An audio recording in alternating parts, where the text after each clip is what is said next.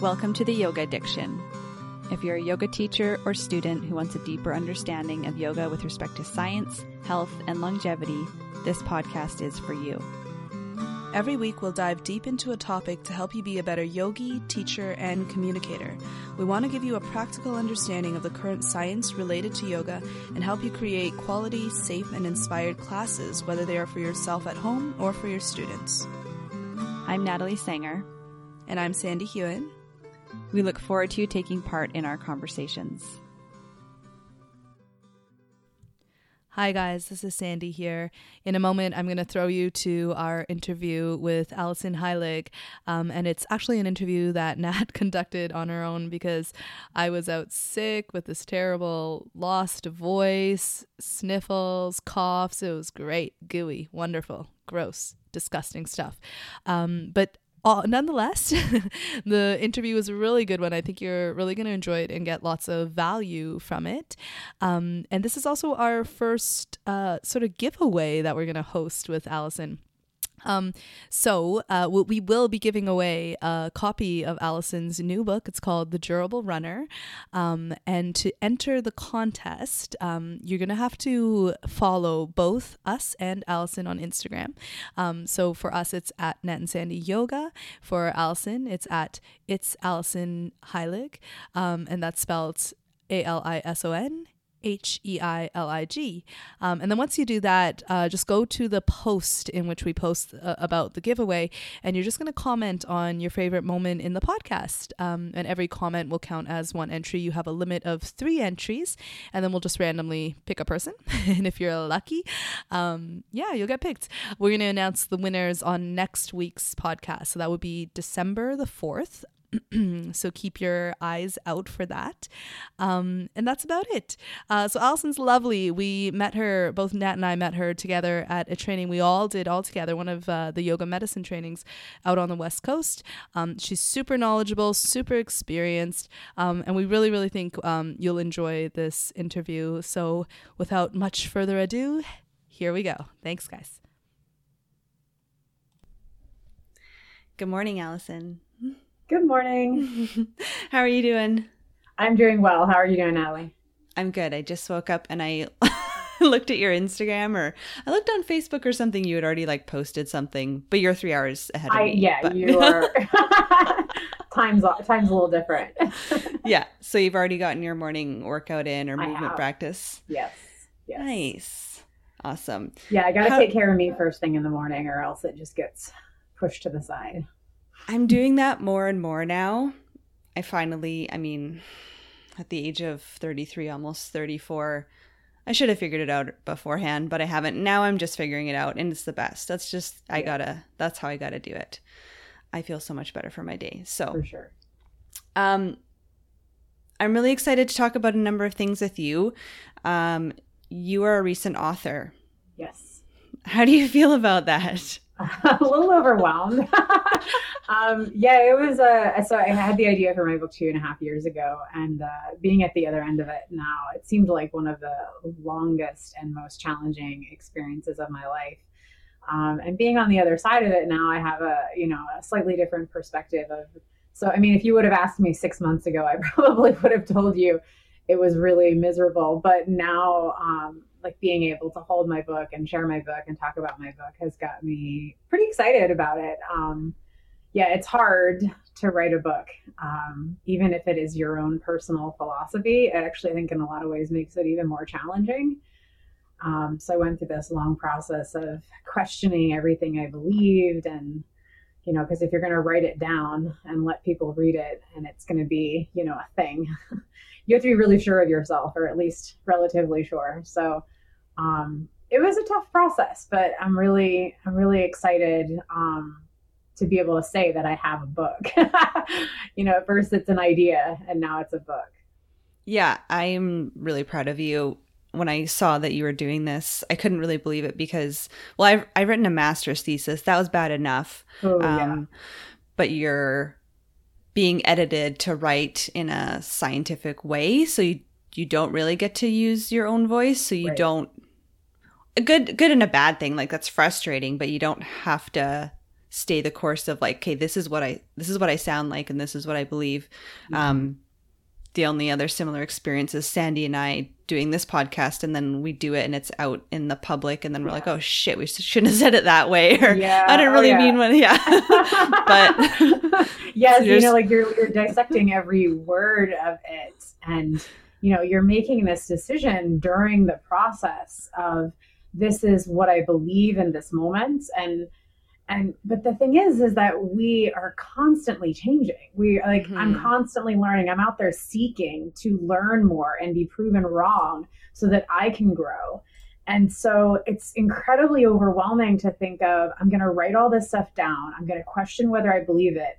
And then in 4 months i might not have said it this way I might not be so rigid in my beliefs, or I might have completely changed my mind, you know, because evidence to the contrary has been presented to me, and I'm totally open to that. So it's a really daunting process to think that, you know, even from the time I finished writing it in April of this year to the time that I got it back for editing for the final manuscript in October of this year or September of this year even then looking at it i was like this is a snapshot of the past right? It's mm-hmm. not it's not even current anymore to me but i can't i have to let it be a snapshot of the past.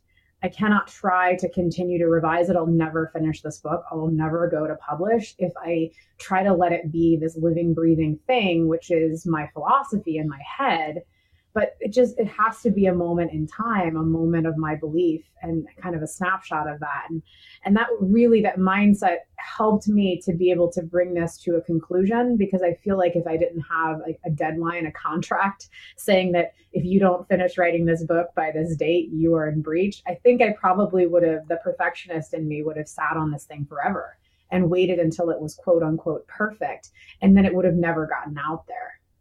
Yeah. Oh absolutely yeah the, the other thing i compared this to is even for me just teaching a yoga class yeah. like I, I didn't start teaching until i finished a 500 hour training because after two my 200 hour i was like i have so many questions and how like there's so many ways to do different poses and yeah. so many beliefs and holy shit like how am i supposed to yeah. every and you know teachers are out there teaching for 20 30 years and they're like yeah the stuff that i taught at the beginning like there's no way i would say that anymore. Yeah yeah. And that's that i mean that it's comforting in some ways you know to know that others have been in that situation and that you're not alone and feeling like i'm going to say something stupid that i wish i could take back later you know but also at the same time it just makes it incredibly overwhelming where you're like i'm always going to be outgrowing the things that i'm saying and the things that i believe. And so you want to just keep your mouth shut until you have all the information but you never will. Like that's that's a destination that does not exist.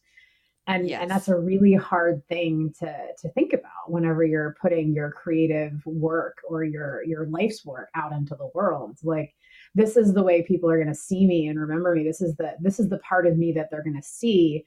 And you have to get comfortable with knowing that they are always going to have in their hands a picture of your past belief. Mm-hmm. and, and how do you get comfortable with that? Like i don't know. I'm still trying to figure that out. Yeah no 100% but i think people are really going to benefit from this book. I mean if if you have and yeah. you wrote about it like you took all that time and effort to write about it. I'm really excited to buy it. I got back into running recently. My husband has been running for a while and he's a pretty fast runner, so he's always trying to beat like a certain time. Mm. Um and I and I'm just really interested to see what you have in there. Sandy ordered it, but we're not getting it until December or something up oh, in no. Canada. yeah, I know. It's like slow slow shipping to get here for whatever reason. Even though we're not that far away, but yeah. it'll be like a Christmas present we can read over the holidays. There you go. Yeah. So, like, what in your process of running in athletics and yoga was there one specific thing that really pushed you to write this book or you're just like I have to I have to write this book? Yeah, I um so I before I switched gears four four and a half years ago and started running my own business and started teaching yoga and, and started coaching and doing all that stuff Uh, I was in corporate legal for 12 years. And uh, so like the seed really planted then. Um, at, at, the at the time I first started, I, I didn't run when I was younger. It was like punishment in every sport that I ever played. So I didn't really have much love for running until I was in my 20s. And at the time, I was um, I was working in a family law firm and family law litigation, which is a really challenging place to be. Uh, there's so many emotions and so much rawness um, when you're talking about families um, and, the, and the separation of families and, and all that that entails. And at the same time, my mom and dad um, were getting divorced, and it was a very volatile divorce. And I had two much younger siblings um, who were still in the house, and there was a lot of stress happening kind of at that period of time because it was my my day job was to deal with the disillusion of families, and then in the in the evenings my job within my own family was to help my mom navigate the process of her own divorce while my sisters were still tangled up in it. And I went for a run one day and um, actually I went for a walk. I went for a walk and I was just so frustrated and angry and emotional that I broke into a run. And I was I was wearing like flip-flops and I had like sweatpants on. I was not prepared to go for a run because that that urge had never hit me before. Mm-hmm. Um, but I went for a run. And I only made it a quarter of a mile because it was pretty out of shape. And then I just, I, I continued to walk and then I, I went home and I loved the way that that sort of clearing, that energetic clearing in the in my physical body felt. Like for the mm-hmm. first time in my life, it just clicked. Like that level of intensity for that short period of time was exactly what I needed to kind of soften the edge of the experience of that I was having in my head and in my heart, and kind of letting it discharge in a really physical way. And uh, that was the beginning of running for me. I, I I loved the way that it felt. I went out the next night and I did that same quarter mile again, and gradually I built up to um, running marathons and ultra marathons. But that was not without a lot of bumps in the road. I was getting injured very frequently, as most people do when they come to the sport later in life. They they think I've been running since I'm two years old, so I know how to do it, and it's a really quote unquote low maintenance um, sport to participate in or hobby. Uh, but I had spent the better part of my life since I was a child sitting, you know, in school and then in college and then in my job. And my body was not ready to go for a run. You know, it just, mm-hmm. it was, I had been training it for decades to sit in a seat and stare at a computer. And it did never occur to me that I needed to do a little bit more work to really make sure that my body was ready for it. But I was really drawn into it. I was really loving what it was doing for me in so many ways. But physically, it started to break me down. And mm-hmm. I, it was one injury after another, after another, after another, until um, shortly after my 30th birthday, nine years ago, I broke my hip. And uh, that was from the repetitive stress of running. And the repetitive stress of running without adequate support around my hip joint. So I, I fall into the hypermobility spectrum. Um, I indulged in large ranges of motion in my yoga practice for a long time until that became problematic and my yoga practice was hurting me. Um, but it was really not helpful for running, where you actually need tension and support and balance around your hip joints because you're adding an enormous amount of load to that joint when you add impact and my body put up with it for as long as it could and then my hip broke. And the recovery from that was so long and uh, you know it was like eight months of no running. I wasn't allowed to do anything weight bearing on my leg. I was on crutches for 12 weeks. I was in constant pain unless i was laying down. And i live in a three level townhouse where the only door in is on the bottom level and the only showers are on the top level. So crutches for 12 weeks up and down the stairs.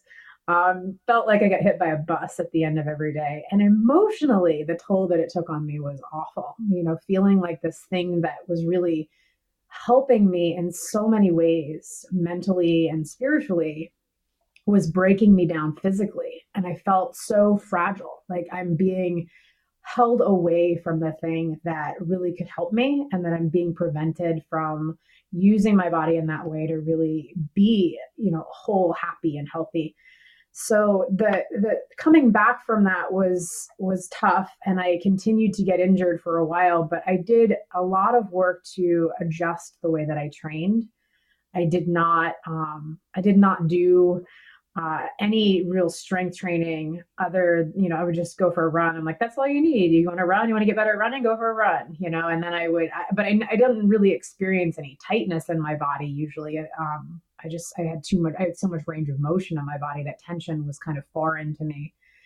So I spent a lot of time learning to develop tension, um, using resistance bands and strength training and, and creating a more balanced approach to the way that I treated my joints and making sure that they were well supported. And uh, that process was was eventually what became what's laid out in the book. Oh my God, that's amazing. Your story is so cool. I mean, th- this is what I always do. I, someone gets injured and I think it's cool, but, but like it can be, especially if they if they if they use that feedback appropriately. It certainly can. Yeah. I think it's so. It just like the whole story kind of blows my mind. The fact that running broke your hip. Periods. Like, yeah. was it on stride on impact? Like a. Um, so it was a it was a stress fracture of the femoral neck um, okay. It, it, it happened. It was my hip felt very unstable. There was no moment like uh, when they talk about hip breaks that that result from stress reactions in the hip. Uh, they often talk about there being this moment where it feels like you got shot in the hip. I never mm-hmm. had that moment. Um, my I, I woke up one day and my it felt like my underwear were on too tight. Like there was this pinching feeling in the inguinal crease Mm-hmm. Um, and I was it just it felt and it was so deep. It was like, like you can't put your finger on it, you can't dig around in there, you can't stretch it away. There was no way that I could I could really put my finger on what was happening. And then um I, it was too uncomfortable to run on, so I, I took a break from running, obviously.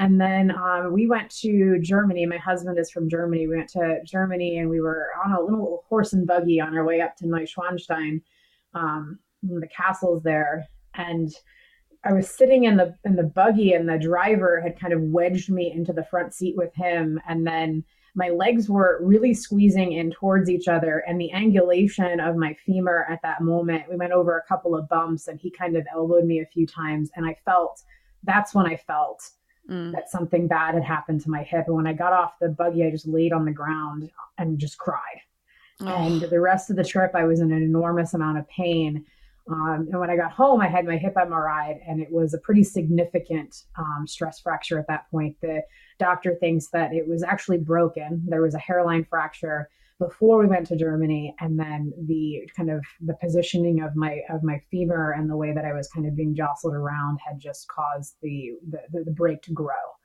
Um, so repetitive stress uh, of the of the femoral neck inside the acetabulum is kind of what caused it because it would broke from the bottom up.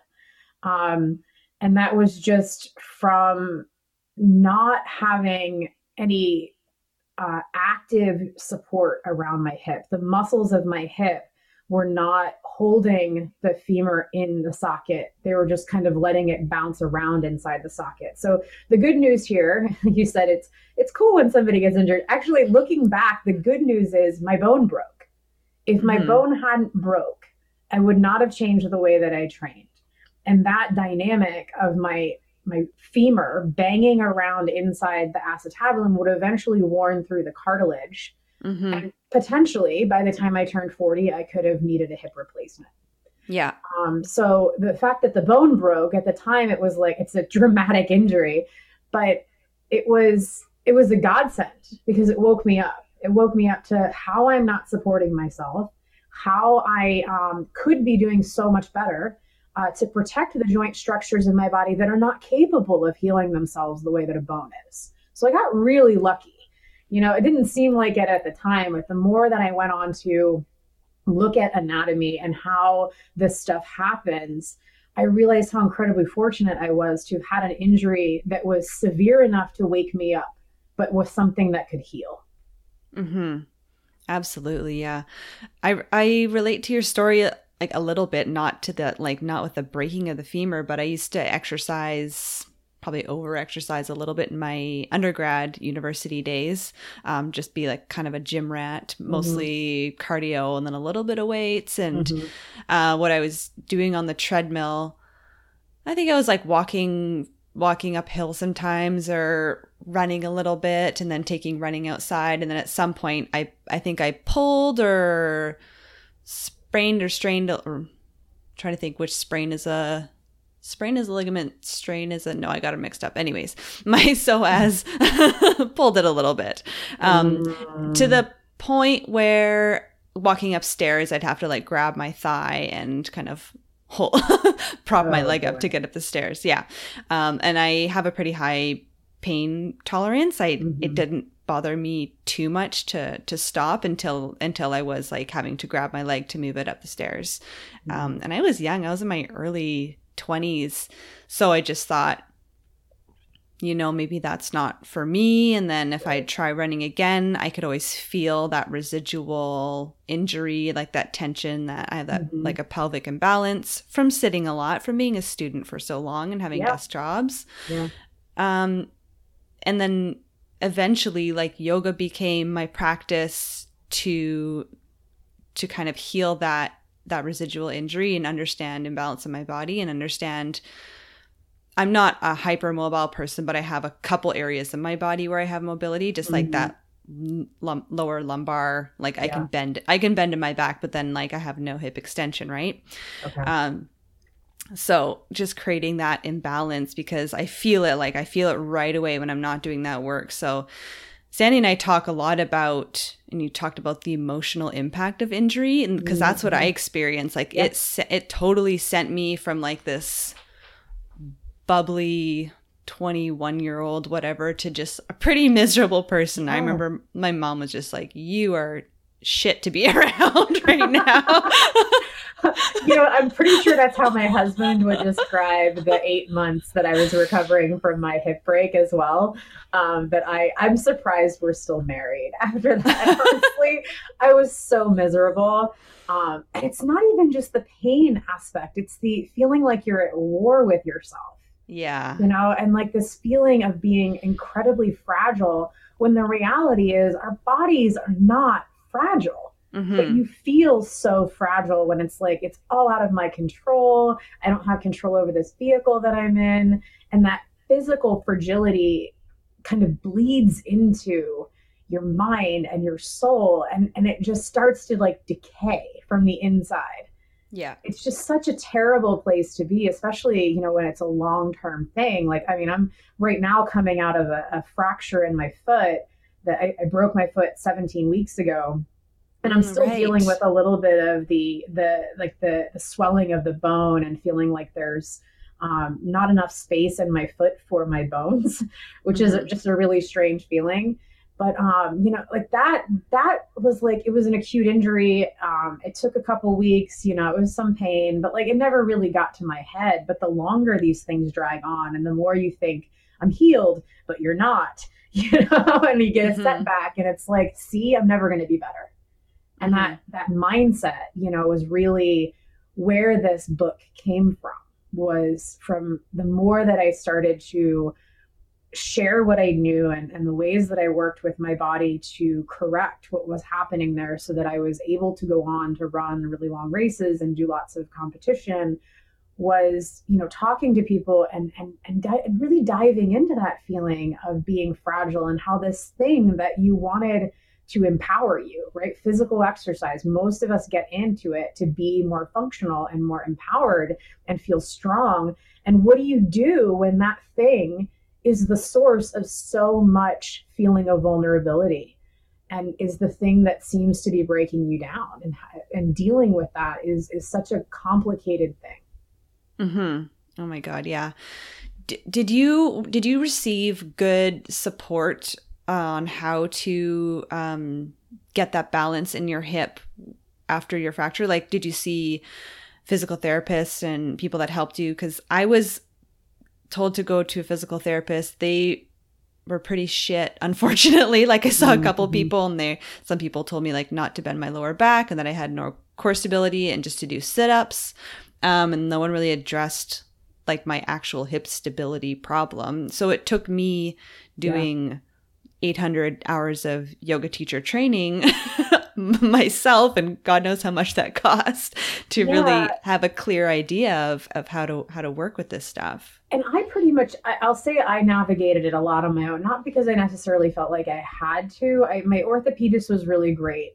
Um, when i broke my hip and i asked him should i stop running? Because that was you know people people will say like when they they get keep getting hurt by an activity the easiest thing to do is to blame the activity and to say, mm-hmm. you know, like you're just not built for running or you just shouldn't squat below parallel or you know things like that when when in the reality is it's not the movement, right? There most of the time I mean, I had never had any traumatic injury prior to that point. There was no reason to believe that my body was not fully capable of running when it was balanced. But so like when I asked the orthopedist, should I quit running? Um, he actually told me there's nothing here suggesting that you can't run healthy, but you have to change the way that you train. You can't just run. You have to do more than that. And you have to really pay attention to all the blind spots that you have. And so I could have gone to physical therapy. Um, I didn't. I I did a lot of work on my own. I got my corrective exercise specialization. I became a running coach. Um, I started to really look at the I was looking for a solution. I was looking for some way to make this workable. And and and my I'm like that. My my mom would tell you I'm very stubborn.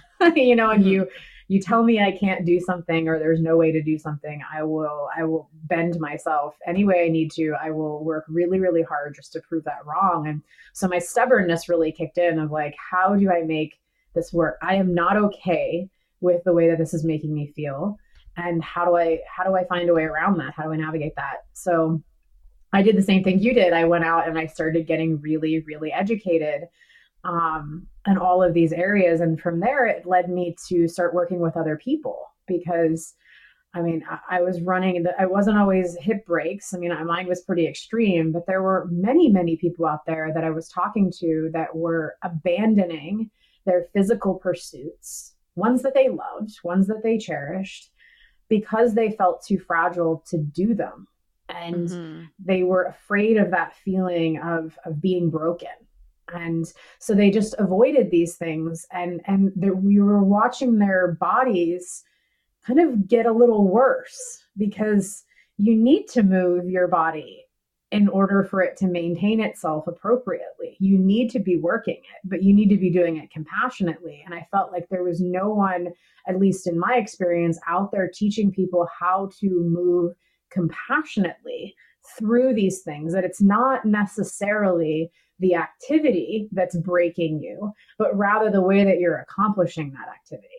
How do you look at what you're doing and know that if if something isn't working correctly and you're getting the feedback of injury and pain how do we figure out what's causing that versus just chucking the movement out the window um, and and spending your whole life believing that you're too broken to do that thing because mm-hmm. i think that that is a really difficult mindset to ever get past you know this feeling of like there's something out there i want to be doing but i'm too fragile to do it so why mm-hmm. don't we look at what you're doing and see how we could find a way to eh, deal with the underlying mechanical issue that's happening here so that you don't have to spend your life thinking you're too fragile to move in the way that you want to move. Yeah, you have the entire rest of your life if you stop doing that one thing. I mean, there's so many movement practices. Maybe you find something else you love, but yeah if you have like if you have some injury usually somewhere it'll show up in another place eventually Absolutely. if you don't address it Absolutely. I yeah, love that you talked about sorry, I love that you talked about compassionate movement. Like I just that's exactly what I want people to be doing because you know there's some yoga teachers who kind of demonize other movement practices. Mm-hmm. I've yeah. seen teachers like laughing at people crossfitting, doing yeah, CrossFit and stuff a, like that. I'm and, a CrossFitter. So. like, yeah, I have like, I'm starting to lift more weights now and loving it. And like, yeah, I just am a believer no movement is bad movement unless yeah. you're not loading properly or doing right. too much repetition with poor form. And there's just right. always a better way to do it. But yeah, m- movement compassionately can look like anything in the yoga practice for me is something that supports my nervous system and my stress and then Yep, allows too. me, allows me to move in my other ways like it's Yeah, not the it's not the movement practice Yeah. Yeah. it's it's really something Agreed. that assists so i love that compassionate movement that's so important Yeah, and I mean, when I was navigating the my, my foot fracture, um, it was difficult for me to practice anything active. And I mean, my own personal practice at home is not all that active anyway because my lifestyle is so high intensity, and all the other ways I move my body are so high intensity. I mean, I'm a competitive CrossFit athlete and I'm a competitive runner.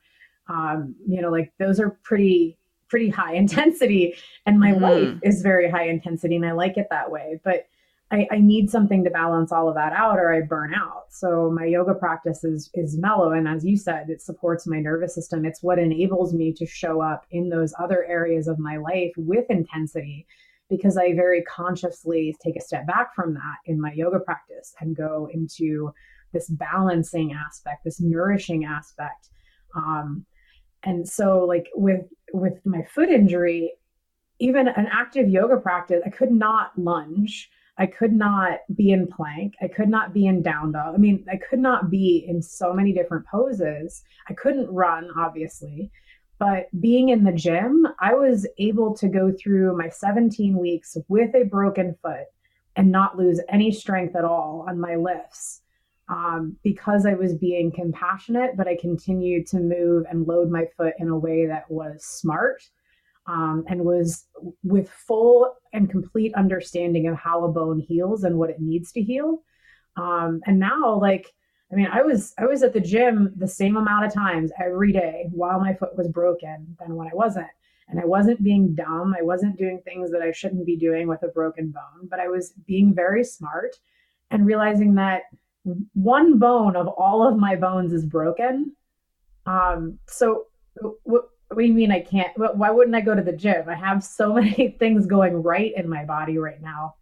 Mhm. And there is a way to move in a way that's compassionate, even when you are injured and even when you are healing. And, uh, you know, like, I'm glad that I have three different types of movement primarily in my life because I feel like with a broken foot, when running and yoga off the table, I would have gone bonkers. like, uh-huh I need to move. So I was glad that I had CrossFit and its infinite amount of scalability. Like you take every Mhm. movement, you look at the intent of it, and if you can't do it with a broken foot, you find another movement that has that intent. You do the same workout as everybody else otherwise. I mean, it was it was it was perfect. You know, I didn't feel like I was missing out on anything. And if nothing else, I was working on things I was really not good at. And because all the things I was good at, I couldn't do. Yeah So I got really strong in that time period because I had another movement modality to lean on. And I never got depressed. That six, that 17 weeks that I was healing, I, w- it was like, all right, I have a broken foot, but I'm just going to carry on. You know, it was a completely different dynamic than any other time I've been injured in my life. That's amazing. Yeah, just because like all of your education, you can and your experience with your previous injury, you can eliminate that fear around Yeah. injury because Yeah. that's what limits people. My husband broke his wrist and there were certain things that I at a certain time I knew he could move it in certain ways, but he was just like afraid to load it or move it for Mhm. such a long time until until like months and months after and then there was so much tension Yeah. um well he put the bone through the skin so there was a lot of scar tissue Yeah.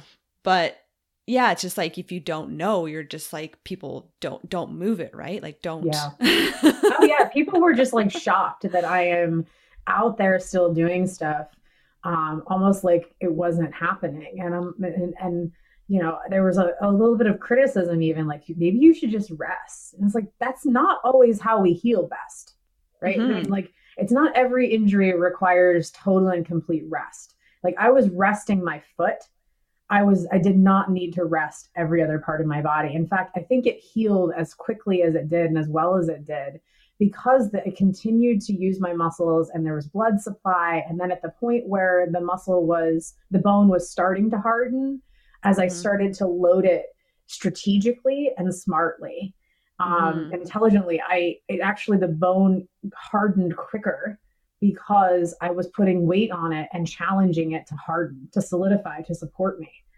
You know, so like I was working with the intelligence of my body to heal in a way that um, was not pushing it, but was adding the appropriate amount of stress so that I didn't end up with a foot that was super tense and felt weird for months afterwards. Mm-hmm. You know, because that's definitely the challenge is that if you you don't load up your foot uh, for months because you're afraid of it, everything in your foot gets tight and compressed and just off.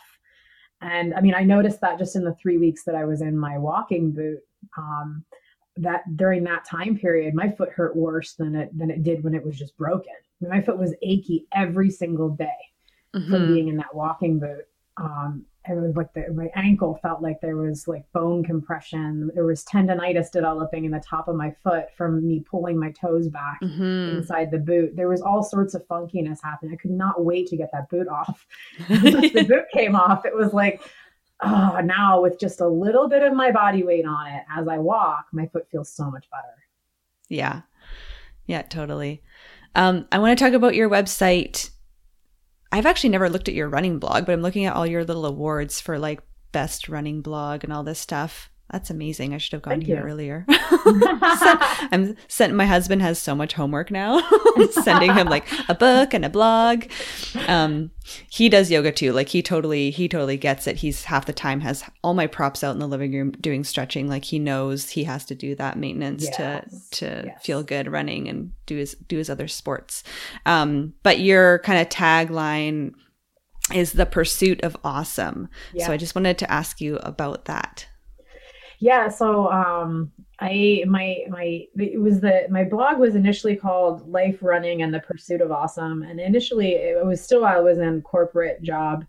Um, it was really just a it was running blog like a like posts of like race reports of the mm. different marathons, and I was doing a lot of crazy things at that time, like I was running you know marathons back to back and and stuff like that and and then just kind of documenting the challenges that i faced and um, then it as i evolved the the blog evolved and eventually i dropped the beginning of it and just called it the pursuit of awesome because i think it's a little it's a universal theme you know? Like i think all of us in some area of our life are chasing excellence or chasing pursuing that something that's you know a little bit you know above. And it's not it doesn't necessarily need to be anything major but you know maybe it's just we're trying to be the best possible parent or the best possible human being um, you know, and we're all out there in some area of our life, some people, many areas, chasing that that next level, um, and whatever that may be for you.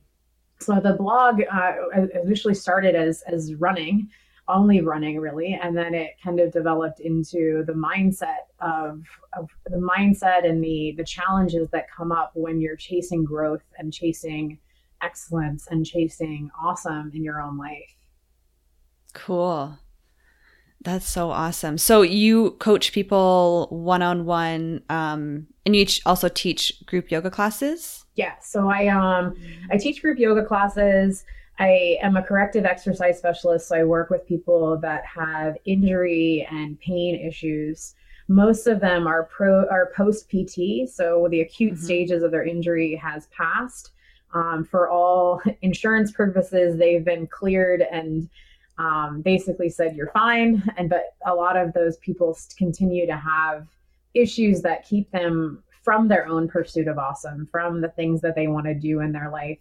So i work with them um, one-on-one in a clinical setting to uh, work through some of these issues. And initially it was you know from the corrective exercise perspective it was mostly you know mobility work and strength work which is kind of the the combination that you think of with corrective exercise. But as time went on and i started to do my yoga teacher training and started to get more into um, the kind of the mental aspects of injury and pain and how the nervous system is so intertwined and you know recognizing that uh, these patients that I'm seeing are mostly people that have like clear imaging, like there's pain but no injury, you know, that that pain of an unknown origin, you know, um, and how much of that is actually not tied to their muscular system, their musculoskeletal system, how much of that is actually tied to their nervous system, and and maybe even just improper firing patterns in their breathing, you know. Um, so what I do is is not just corrective exercise anymore, and it's not just private yoga with my um, private clients. It's a combination of of all of that, um, working from many different approaches and treating the whole person, not just their pain, not just their injury, but looking at how everything in the system may be contributing to the issue and finding ways that they're able to kind of develop their own daily practice that can help them find their way out of that place that they're in. So I, I, mix a lot of modalities, and that's that's what the book is as well. The book is a combination of corrective exercise, yoga, and myofascial release to create physical and mental durability, um, so that you can continue to do the things that you want to do and, and have the durability to withstand the vigors of training. Oh, cool. Do you incorporate any meditation in that? Yes. So the um yes, I do. Meditation is such a huge part of what I do. Meditation, visualization for performance and things like that. Um, awesome. Um, visualization for muscular release, uh, specifically in the breathing muscles around the rib cage. So much of the neck pain and shoulder pain that I, I treat in my private clients is a lot of it's just kind of hardwired into their breathing and mm. that it that kind of unwinding the tension in the the upper part of the rib cage and, and teaching them to focus on breathing lower into the ribs um, is a really powerful practice that has really been helpful but meditation absolutely um, yes they you know just being able to be in a space where you can kind of separate yourself from those firing patterns and kind of watch them unravel as you settle into a space of stillness um, really a powerful practice you know and it's one of those things that just takes time for you to do it long enough for you to recognize you know do it long enough in terms of frequency not necessarily duration but to see how how how hardwired, how ingrained those habits of tension have become in your breathing and in your your mind and in your body. And I think once you start to experience what it's like to sit without that stuff or to sit in observation of that stuff, um, the, the easier it becomes to really realize that you are not those patterns and that you have the ability to separate yourself from them. And uh, that in and of itself for pain is incredibly incredibly helpful. Oh my gosh yes. Do you do you find there's any resistance um, of people when you're talking about meditation and visualization? Are they like oh i don't know if that's for me or do they usually take it up pretty easily? Most people i find they come to me pretty at their wits end. Mm-hmm. you know I, my services are not covered by health insurance. So when somebody reaches out to me and they're willing to pay the hourly rate to work with me um, they're really willing to try anything. So i've been kind of lucky there where where i notice a little bit of resistance but I, i've developed a way around it is within the athletes that i work with. So i'm a running coach. Uh, i was coaching crossfit for a while I stopped when I started writing my book to give me some space in my schedule, but I still work with CrossFitters. I'm around them a lot. I'm in my gym, um, working out, um, training for competition. So like I'm around, com- you know, competitive people and uh, people that are insistent on developing greater performance within their sport and because i'm rarely injured um, and be and i'm rarely feeling burnt out and i perform at a high level at age 39 in two sports it's a little bit of an easier jump for me to make because i'm i'm a role model for i'm a practicing what i'm preaching. Right. So you know like when i bring up meditation or when i bring up restorative yoga to the people that i'm around they also see me living that lifestyle and they also see that you know i'm I'm not young. I'm a master's athlete. Um, but I'm still continuing to improve and progress and get stronger and get faster as I age. So I think that, you know, seeing that and being the role model within that, within those arenas is really helpful. And I get a lot less resistance as a result of it. And then just making it available to people and, and framing it up. I, I have a unique perspective when it comes to teaching meditation and yoga to athletes because I am a competitive athlete. So mm-hmm. I, I I believe that kind of meeting them where they are and using their language is the way to get them to really buy into the process.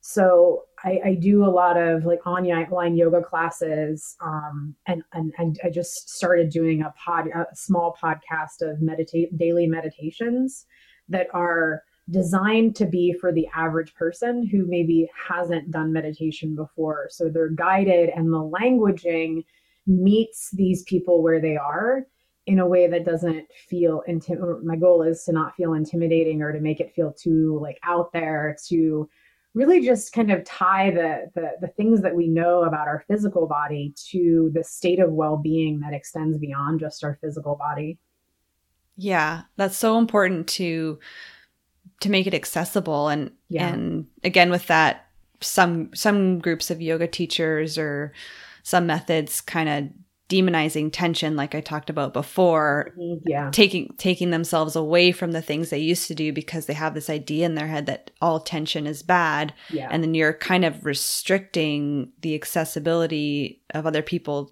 to the yoga practice if everyone has to walk into a yoga studio it's just not going to happen for so yeah. many people that's why like i love corporate yoga i love going into the workplace because those yeah. people like half of them they're never going to walk into a yoga studio yep. or they go to the gym like teach at a gym crossfit whatever yeah. um and it can look different and it can sound different and you yes. can it cannot be spiritual and i know some people think like you have to be extremely spiritual in yoga and that's cool that's your jam and it's amazing teach it that way but it can look like so many different things yeah and yeah you know yeah. people people are hungry for something beyond you know like and and i think it doesn't need to be anything where the languaging really is intimidating people because then you're missing an entire population of people that could really use this information. And you know i've had a lot of um, colleagues that have tried to teach you know athletes how to, to to practice yoga and, and they go in with it with a yoga teacher mindset. And that's that's great within a yoga studio where people are self-selecting themselves to show up and to be in a yoga studio but there's an enormous chunk of the population that is way too intimidated to go into a yoga studio and we're not mm-hmm. making that any better by not speaking their language and i would much rather people have access to the practice and then and have it be you know something that's a little bit less overtly spiritual um, because eventually I think the practice should be able to stand on its own. And I think people, because the I believe so firmly in the power of this practice, I don't have this feeling of no trust that if I don't start people out really spiritual, they'll never get there. I believe that the practice is strong enough to lead those people where they need to go in terms of their own spirituality and, and how deep they go into it. I don't think that I need to oversell that. You know, like mm-hmm. I think it'll it'll get people where they need to go if I can just get them listening to the very basic the first step. What's the first step here? you know, like yeah. If I can get people on board for that, I believe it, it's the, the practice is is powerful enough to stand on its own. I also think that it might be more of an effective practice when you're teaching athletes because they're not going there for their workout. Yes. Yep. Which I think is you can problematic. Take that whole part of it out of the equation. Yep. This is not a workout for them.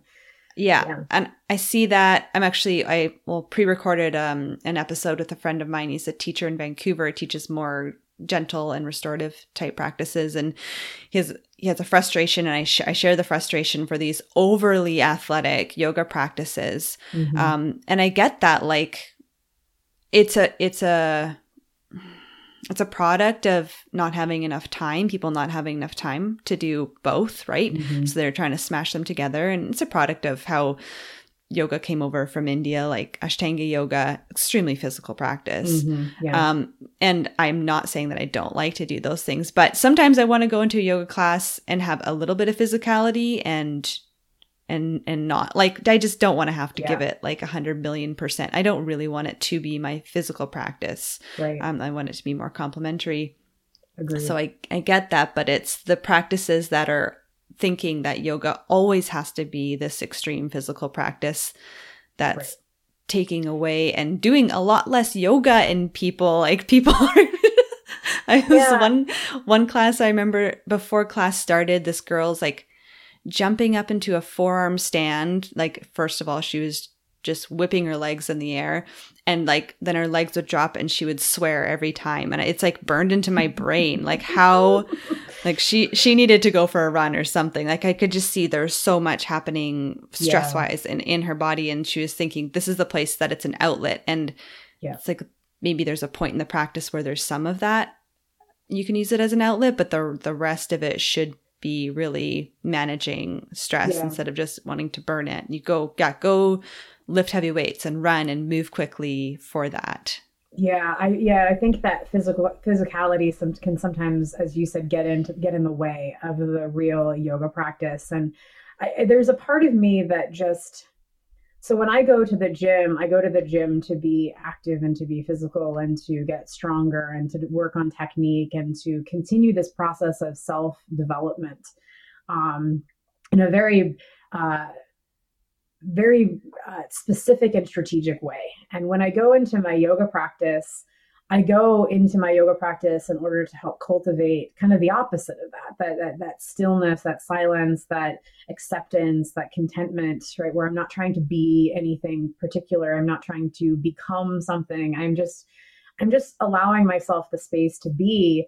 And fundamentally, I have, I, I take issue with um, this idea that in order to silence the activity of our minds, we need to punish our bodies.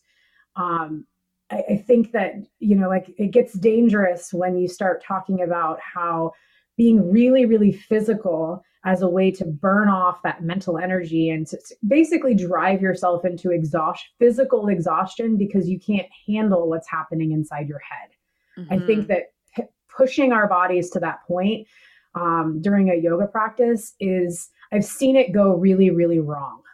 Mm-hmm. Um, I think it's incredibly unfair. I think it's the opposite of compassionate. I think I think it's in a lot of ways the opposite of the practice. You know, to to say that I'm dealing with stuff that's really heavy and hard, and I'm struggling mentally and spiritually. So I'm just gonna make myself so physically exhausted that I don't have to feel it. Mm-hmm. I don't mm-hmm. have to be in that space. And like that that's not that is not what I see the practice as being is like I'm going to punish my body for what my mind can't handle.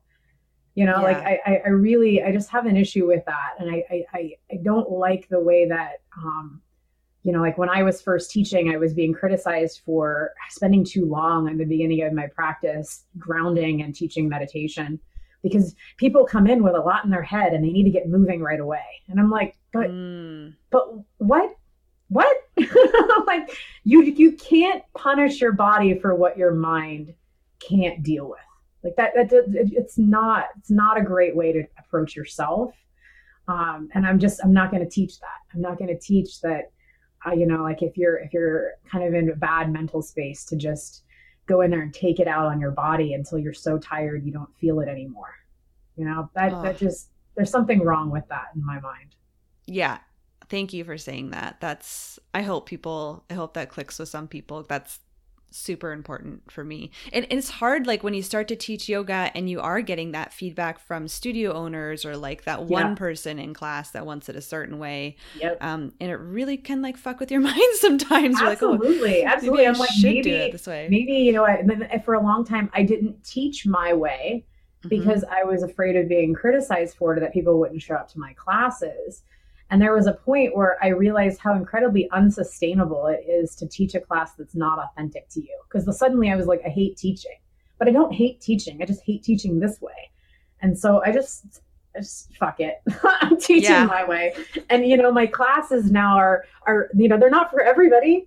I mean, they're not, they're not for everybody. Not everybody loves them, but I have a solid group at 6:30 in the morning, and it's one of the biggest classes in the studio because your people will find you you know yeah. like and and i believe in what i'm doing so strongly that if people are open to receiving this type of practice they're going to find so much benefit that eventually they're going to they're going to keep coming because they want to keep coming not because i'm giving them a good workout um, or because i'm making them work so hard they forget their problems you know like mm-hmm. i'm teaching them how to have those problems how to feel what's happening how to recognize it and then how to breathe through it because that's the skill. The skill isn't going out into the world and turning your head off every time you're overwhelmed or exhausting yourself every time you're overwhelmed. That's a terrible skill to learn.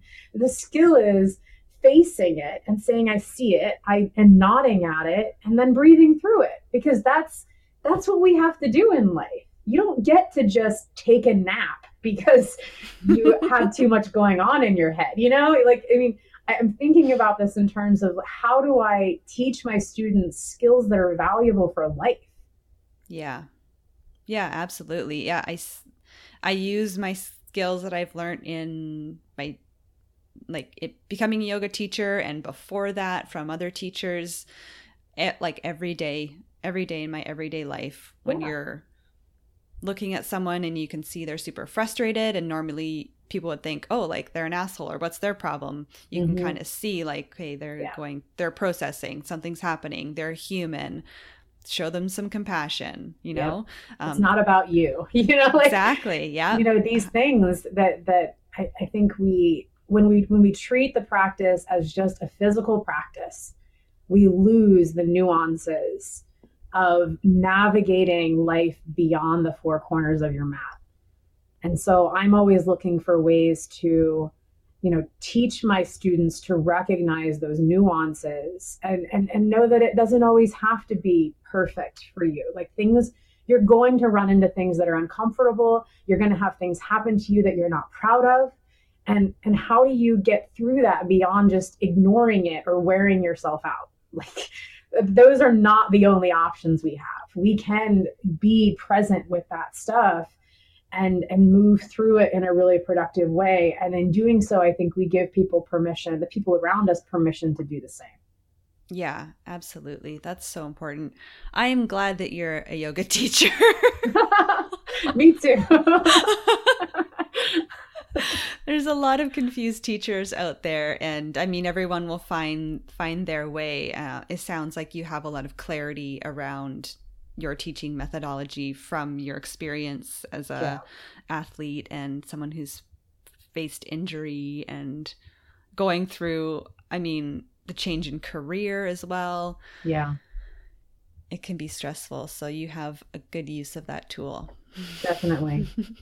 Yeah it's a you know like i think this life is all about you know facing challenge you know and how are we confronting that challenge? How are we how are we supporting ourselves? How are we carrying ourselves through those challenges?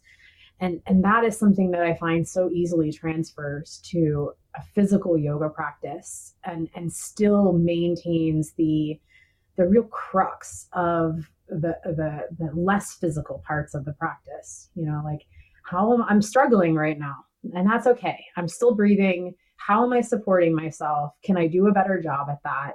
You know and and it's it's I, I just I as as I get more and more clear because it, it's been a long process to get this clear about what I really am trying to communicate to my students. Um, you know, as I get more and more clear, it's it's really less about um, less about like the shape um, or the position and more about how am I supporting myself and you know am I maximizing the, all the tools that are available to me in this moment. Hmm. Oh my gosh, so many students can benefit from that when they're forcing themselves into into weird yeah. postures. Yeah. And I've been there, so I get it. Like, I mean, I yeah, that was, mm-hmm. part of my journey. I, I've definitely been there, and I, I everybody's entitled to their own journey and to move through that journey at their own pace. Yeah. And I am grateful for the lessons that I learned um, but my role, I think, is just to teach people that it doesn't it doesn't have to be that way. You know, like yeah. I'm not trying to dissuade some anybody from taking their own personal journey if that's where they feel led. Because I know there's so much good feedback that comes from making mistakes in those decisions. But just there's so many people out there that that's not really their goal but they still feel like that's what the practice is and that they that they're not progressing in their practice if they're not getting deeper and into poses. And and i find that that is just one of these false beliefs that we as yoga teachers can teach people. It doesn't need to be about achieving more within the practice that there's a there's a d- level of depth and complexity this practice doesn't involve you getting more physically flexible um, you know that there's there's a lot more to it than that so if, if you're not interested in going down that road you can still have a really great, sustainable, healthy practice throughout your lifetime. Yeah, that interception is really, really important because yeah, some people are going to go go that way, and that's totally fine, and potentially get injured, and that's how you have to learn. Right. Um, and then, but yeah, just to just to let people know, does this making this pose in this certain way is not going to better you. right. like, yeah. I mean, you're you're not gonna it's not going to to force you it's not going to cause you to be enlightened necessarily yeah. you know but the yeah. process of negotiating um the sensations that are coming up within yourself and changing the level of support that you're providing yourself and you know all of that will change your life you know yes. and that doesn't require that you ever have a leg or two behind your head yes you know? oh gosh it's, it's a completely different approach to the practice you know and and and to your point about tension being demonized you know like as an athlete that's that's it's not valuable at all to have a body mm-hmm. that doesn't have tension in it. Like yeah. we're we're moving weights. We're dealing with impact. We're dealing with external forces being applied to us. We need tension. And so walking into a class where the goal is to just let it all go is not something that people are always going to be able to get their mind around. And when they can't they start to feel like there's something wrong with them and this practice isn't for them but I, I, I really take issue with that. So I, try to, to not teach in that way and to really kind of give people other ways to measure their, their success within their practice besides just achievement of something. Mm-hmm. Oh, that's so important. I love it. Um, oh my gosh. Thank you so much for coming on and talking to me. I wish Sandy could have been here, but I know things happen. People yeah. lose their voice. Feel better, um, Sandy. I wouldn't be surprised if we have you back. So there's always opportunity to chat more. Would love um, that. We are going to link up to everything that you mentioned, um, your blog and the link for your book and Instagram and all that stuff. Sweet. Um, is there anything else you wanted to say before we leave our listeners today? No, um, thanks for having me on. It's it was so great to chat with you, and I look forward to connecting with um, any of y'all out there that are interested in the same sort of stuff to uh, yeah reach out and connect with me on instagram or, or through my website. I'm i'm really all about the human connection piece and the shared experiences so i'd really love to hear what resonates with everybody. Yeah yeah i really recommend you guys if you have any questions definitely reach out because she will answer you back. I will. She will. All right we'll leave it there. Thank you so much again. Have a great day. Thank you. Bye bye bye